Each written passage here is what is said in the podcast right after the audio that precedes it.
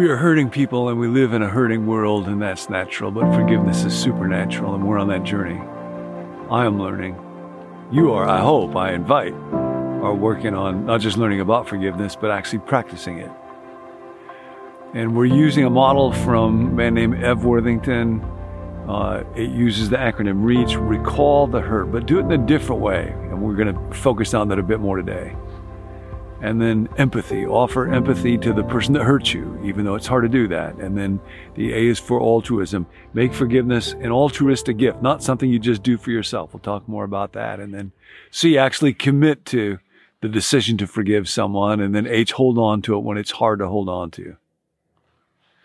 The Apostle Peter, in his first letter, writes this in chapter 3, verse 8. Finally, all of you be like minded, be sympathetic, love one another, be compassionate and humble. Do not repay evil with evil or insult with insult. That's generally what folks did in the ancient world. That's mostly what we do. We'll talk about that more later on. That's not today, but in the future. Uh, it's the law of reciprocity. Lots of stuff to cover here. You want to be a part of each one of these. Uh, on the contrary, repay evil with blessing, because to this you were called, so that you may inherit a blessing. And what I want you to notice here is that Peter connects humility with the ability to repay evil with blessing, to be able to forgive, to be able to love your enemy. And there's a reason why Peter makes this connection. We'll talk about that in his life in a couple of moments. But the idea today is to look back and recall, to remember only in a different way, redemptive memory, magic eyes, to look back and in God, invite God to be a part of your memory. Uh, look back and remember, not in a way that just rehearses my victimhood, or if you're working on receiving forgiveness, and I know I've heard from lots of folks, how do I forgive myself in receiving forgiveness? Look back on it and don't just look at myself as a villain. Invite God to be a part of my recalling my memory. So the invitation today to cultivate a sense of humility is I want you to think about a time in your life when you did something wrong, when you were guilty, and you experienced the gift of forgiveness and think about the warmth and the gratitude that this produced inside you, the sense that I am free, so that you can want to recall the hurts that you've received differently and be motivated to want to give this gift of forgiveness to somebody else. And I'll get to my own experience or one of them in a minute, but I want to start with something that I read some time ago from a guy who was so well written. I emailed him and we had communications with each other. His name is Mike Green. And he actually is not just a preacher, he is a teacher of preachers. But this is part of what happened in his own life. And he describes it so well. I want to kind of walk through his account of it.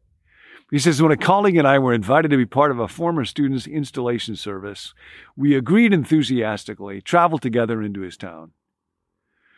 Joe had many family members come to the service, so we were surprised when he told us we were all going to eat out that evening. I wondered how all 19 of us were going to get in and out of a restaurant in time for church. I suggested my colleague and I go ahead to the restaurant, put our name in the waiting list. The restaurant was packed. I wiggled through the crowd to the front of the line and found an Amish man. I was just in Lancaster counties where this took place a month or so ago, and uh, Amish and Mennonite folks all over the place there. Found an Amish man standing behind an old pulpit. Next to him was a hand carved sign Please do not give your name until everyone in your party is present. Have any idea where this story is headed? I understood the reasons for this policy, but I also knew it would take a long time for a table of 19 to be ready. I said, yes, the name is Graves, party of 19. The Amish man with his beard and hat looked at me and said, And is your whole party present? Haltingly, I said, Yeah. Okay, I lied. But it wasn't as if I was trying to beat the system. After all, even the smaller parties were waiting 30 minutes, so we'd be putting in our waiting time too. No big deal. But my colleague disagreed. You lied to the Amish? He said. You shouldn't lie to the Amish. Like, you know, Baptists and Methodists, yeah, it's okay. Pentecostals, no problem, but not the Amish, dude. By the time they call our name, I said, Joe and his family will be here. Two minutes later came the announcement Graves, party of 19. I went back to the Amish man and said, Yeah, the Graves party, well, uh, not all here yet. I was nervous now, may have giggled a little. The man looked me in the eyes and asked, Did you lie? This was a restaurant.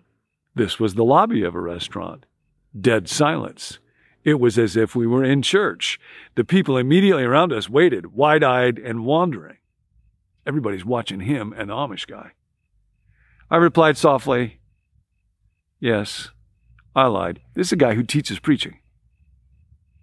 Come with me, he said. I could not imagine what he was going to do. What kind of punishment do the Amish hand out to liars? I pictured stocks or caning. We followed him through the restaurant to the back, where he opened the door to a banquet room. A huge table was set with bread and jams. He offered a gentle smile. Have some bread. You are forgiven. Now that's the beauty and the power of what it is to know that you are guilty and that there is that kind of heavy weight of wrongdoing and shame attached, and then to be told, have some bread. You are forgiven. So I want you to think back what's the time when you experienced forgiveness?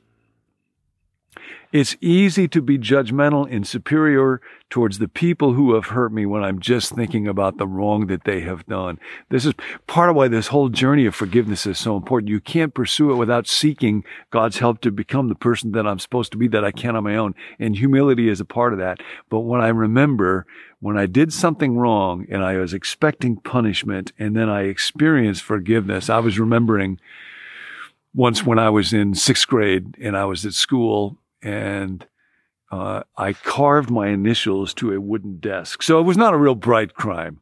I mean, it's one thing to carve something into a desk, but when it's your own initials and your own desk, this is not Phi Beta Kappa material. And of course, I got caught. And I thought, oh man, when my dad finds out, I'm going to be in so much trouble. And then I waited till my father got home. And he was so gentle and he was so understanding, even though I couldn't come up with a good explanation why. And it felt so good to not be in the kind of trouble or experience the kind of darkness that I thought I was going to experience. And I thought of so many other times, things that run much deeper than that, times when I can remember having cheated and I look back on it now and I still feel the hot shame of that in other times. And there's something very, very helpful, not in being, uh, kind of beating myself up over what I've done wrong, but remember, I am too somebody who stands in desperate need of being forgiven. And so I don't want to stand as a superior over somebody else in judgment over somebody else because then what about when my turn, my need for forgiveness comes? I mentioned at the beginning the apostle Peter who makes this connection between humility and uh, being forgiving towards other people. And it made me think about a primary time in his life when he experienced this. You might remember one of his uh, worst faults, greatest guilt, is when he denied Jesus three times. And we're told in John chapter 18 that when that happened, it was cold and dark and he was warming himself. It's interesting. John has this little detail in front of a charcoal fire. And he denies Jesus not once, but three times. And then, as you might remember, at the end of the Gospel of John, John chapter 21, Peter comes in from fishing. He jumps out of the boat because he recognizes it's Jesus on the shore, and Jesus is cooking breakfast. My wife says the main thing that people should take from that text is Jesus was a man and Jesus cooked. And he made fish, but he also made bread. But John has this little detail. Um, he makes it over a charcoal fire. And then, as or after they have breakfast, he pulls Peter aside and just like Peter denied him three times, Jesus asks him three times, Peter, do you love me? Peter, do you love me? Peter, do you love me? He is deliberately inviting, causing Peter to go back and remember that threefold rhythm, only now to remember it redemptively. And he's doing it over a charcoal fire. John says Jesus is cooking, and he uses the same little word you know, olfactory, the power of smell is said to be the most emotionally powerful. Peter is smelling that same smell that he smelled when he denied his Lord three times, only now he is affirming his love for him three times.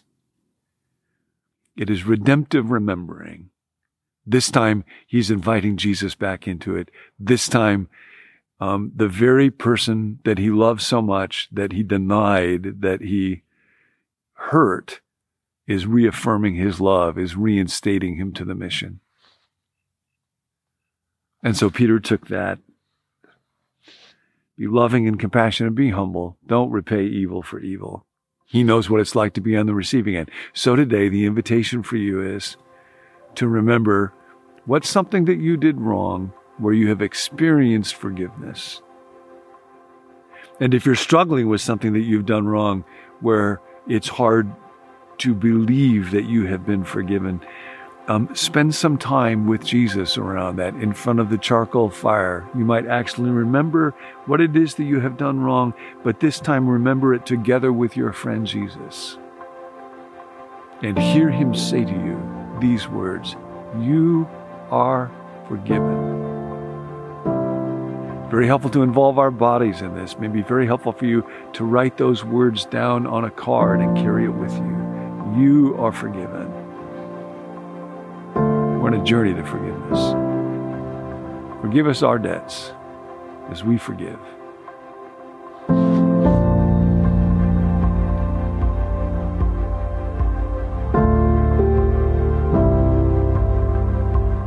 Thanks for joining us. At Become New, we want to grow spiritually one day at a time, but it's tough to do that alone. So we're offering a little more support for anyone who would like to work on putting the content into practice. You can sign up to receive a text at the end of each week in this series asking if you completed the Here's How portion for that week. If you want, you can reply to the text and let us know how it went, or if you need prayer in taking those action steps. To sign up for the end of week reminder, just text the word MORE to 855 888 0444, and we'll put you on the list. As always, to receive the emails or video links by text, you can let us know at becomenew.com slash subscribe. If you're already signed up for the emails but aren't getting them, try checking your spam folder, or better yet, you can add us to your contact list. Our email address is connect at becomenew.com. If you need prayer, we're here for you. Text your specific prayer request to 855 888 0444. There's a team of us who meet each weekday to pray specifically over every person who sends a text in. We'll catch you next time.